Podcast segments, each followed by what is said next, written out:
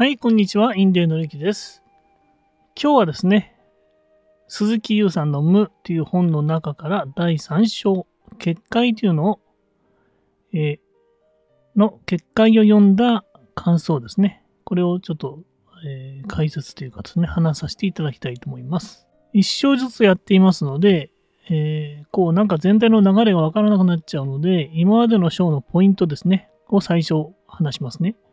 この本の目的は、あなたの不安や心配事をクリアにし、あなたが生まれ持つポテンシャルを取り戻すお手伝いをすること。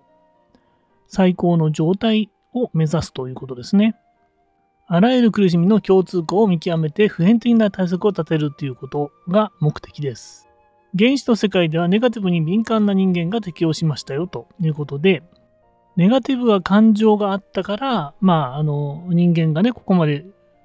生き延びてきたということですね。ということは、このネガティブさっていうのは、あの、もう必要なものですよということですね。自己は生存用のツールボックスですよっていう話でしたね。で、外界の脅威に応じて機能を発動させますよということでした。自己は物語で構成されているっていうのもありましたね。コンマ1秒で物語を作るということでしたね。そしてその物語の作成をこう止めることはできないということでした。まあ、これまでが今までの章のポイントですね。そして今回、第3章の結界です。結界はですね、えー例えば神社のこう、しめ縄とかですね、こう、聖域みたいな感じですね。安全地帯みたいなもんです。これを脳科学の知見に基づくエビデンスベースドな結界を張るということですね。これはどういうことかと言いますと、科学的根拠に基づいた結界を張りましょうということですね。この中でなぜアフリカ人は幻聴に苦しまないかというのがありましたね。まあ、あの、病気によってね、こう、幻聴とか、こう、聞こえるようになっちゃうとかっていうのは、まあ、世界的にあるわけですけども、ただ、先進国ではその幻聴っていうのを、もう、あの、ネガティブな幻聴が聞こえるそうなんですけど、ガーナやインドでは神の言葉として捉えられてポジティブな、なんですね。つまり、こう、正しく生きなさいとかね、そういうなんか、ポジティブな温かい言葉が聞こえるそうなんですね。そして周囲の人もそれをポジティブに捉えてると。神の言葉が聞こえるんですね、と。まあそんな感じなんですね。だから、あの、特に、あの、なんですか、仕事とか、こう、生活に支障がないということなんですね。まあそういう違いがありますよと。薬のサイズが大きくなるほど、君は強くなるということがありましたね。これは、薬のサイズが大きくなると効果があってあったというこうあの研究結果があったそうなんですね。そしてその背景としてセット、個人の性格、感情、期待、意図などの状態、そしてセッティング、物理的、社会的、文化的な環境の状態っていうのがありましたね。同じ薬でも環境によって、例えばあのお医者さんで行って飲むのと自宅で飲むのとやっぱり違うらしいんですね。脅威は外だけでなく内からも襲いかかる。外部環境の調整と内部環境の調整が必要だということですね。で外部環境の調整っていうのは、例えば隣人が騒音でね、隣人の騒音で悩まされたりすると、やっぱりストレスがね、起こりやすいということがありますね。内部環境の調整っていうのには2つあって、思考とイメージ、過去のミスの記憶や自己否定の言葉ですね。自分はダメなんだとかっていう、こう、言葉とかですね。過去のミス、前あんなにミスしちゃったなとかね。そういうのが残ってると、それがちょっと影響すると。臓器の感覚、臓器の不調。やっぱりこう、例えば胃がムカつくとかそういうのがあると、やっぱりあのストレスになりますよね。セットを整えるっていうのがありましたね。で、その一つ目が感情の流度を上げるっていうのがありました。感情の流度が低いと、まあ、例えば嫌なことがあったら全てを、嫌なことがあったら全てをムカつくと、気持ち悪いとか、こう、ボキャブラリーがね、ちょっと一つか二つしかない状態ですね。感情の流度が高い状態ですね。気分が悪いことに対して、勘に触る、憤る、イラつくっていう、こう、複数のボキャブラリーのこう言葉ですね。それに当てはめると。新しい言葉を学ぶ。悲しい、裏悲しい、物悲しいとかですね。えー同じ感情でも、それをこう、細かくする。新しい言葉を学んで、えー細かく区別するんですけど、そして、合わせて感情ラベリングを行うと。この感情は悲しいのか、それとも裏悲しいのか、物悲しいのか、物寂しいのかですね。物寂しいのかっていう、こう、ラベリングをするってことですね。まあ、これはどういうことかと言いますと、まあ、客観的にその感情を見るっていうことなんじゃないかなと思いましたね。そうしてるうちに、もうその感情自体がもうなんか、あなくなっちゃうみたいな感じですね。そして過去のネガティブな体験をですね、まあ、結構引きずっちゃったりするんですけれども、それをですね、過去のネガティブな体験を、こう、それに当てはまる、こう、面白いね、あの、名前をつけるっていうのも面白いっていうふうに書いてありましたね。で、その中で、えー、過去のネガティブな体験を、過去のネガティブな体験をできるだけ細かく表現してみましょうっていうのがありました。まあ、その中でですね、これが結構簡単にできそうかなと思うのが、怒りが30%で悲しみが20%、焦りが50%でしたよとみたいな形で、えー、表現するのが私としては面白いなと思いましたね。そして内受容感覚トレーニングとかありましたね。これは臓器の感覚っていうのを感知する能力のことなんですね。これをトレーニングしましょうということです。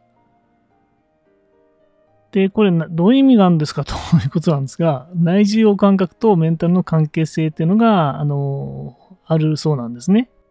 ある大学の調査で、精神の不調が大きな人ほど自分の心拍数を正しくカウントできない傾向があったと。また、えー、自分の体温や空腹感、脈拍といった情報をうまく察知できないという報告があったそうですね。だから、内受容感覚とメンタルに大きな相関があるというふうに言ってるわけですね。前にありましたよね。自分、自己はですね、生存用のツールボックスですよっていうことでしたね。ネガティブ感情は変化への適応を促す生存ツールだっていうことで、決してその、えー、まあ否定することじゃなくて、あっていいことだそうなんですね。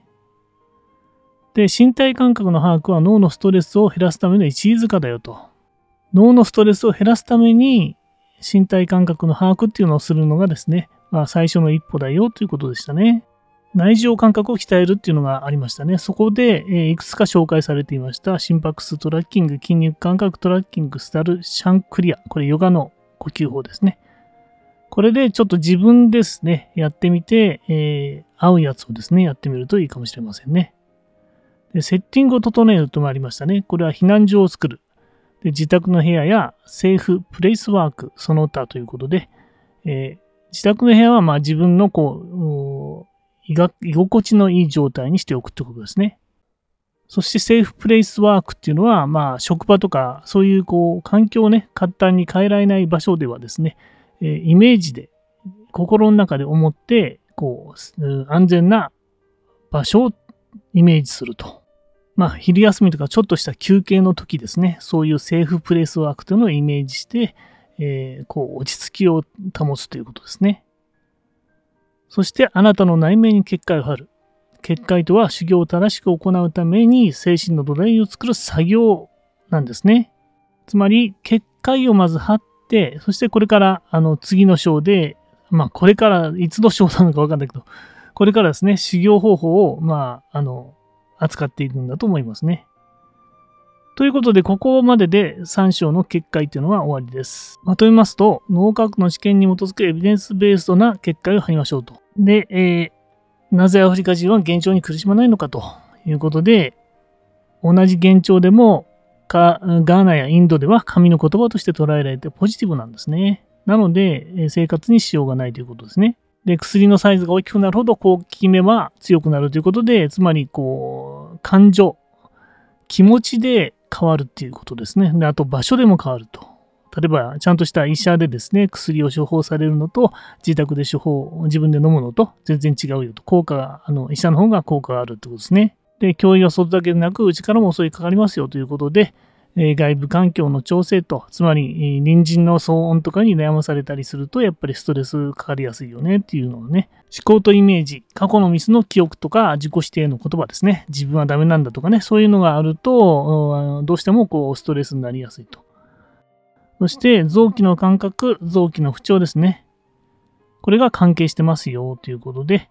で、感情の流動を上げたらどうでしょうねっていうことで、まあ、同じ感情でも、こう、言葉をね、ボキャブラリーを増やして、えー、それに感情ラベリングを行うことによって、え、よよりですね、客観的に見ることができるということですね。で、過去のネガティブな体験を2、3個こう思い出して、それに怒り30%、悲しみ20%、焦り50%だったとかね、そういうような、ちょっとゲームみたいな感じでやってみるのもいいんじゃないかということですね。つまり、これは過去のネガティブな体験をこういうふうにする、客観的に見ることによって、大したことないというような感じになるんじゃないかなと思いますね。そして内需感覚トレーニング、内需要感覚とメンタルの関係性っていうのがあるんだよということでした。で、まあ、ネガティブ感情っていうのはそもそも変化への適応を促す生存ツールだったので、特にこの、これはダメなものじゃないということですね。身体感覚の把握は脳のストレスを減らすための一律化だよということですね。そして内情感覚を鍛えるいろんなものが紹介されていました。そしてセッティングを整えるのも大事だよと。避難所を作るってことですね。自宅の部屋とかイメージで避難所を作りましょうと。あなたの内面に結果を貼るっていうことですね。ということで一応第3章は終わりました。感想ですが、えー、脳科学の知見に基づくエビデンスベーストな結果への貼り方についていろいろこう紹介していりましたね。で、その中で自分でこう、これは使えそうだなっていうのを使ってみて、えー、ストレス経験のために自分で結果への貼り方をですね、えー、練習していくっていうのがいいんじゃないかなと思いました。まあ、今回はこれで終わりにしたいと思います。以上です。え最後にですね、メルマガを始めましたので、えー興味ある方は、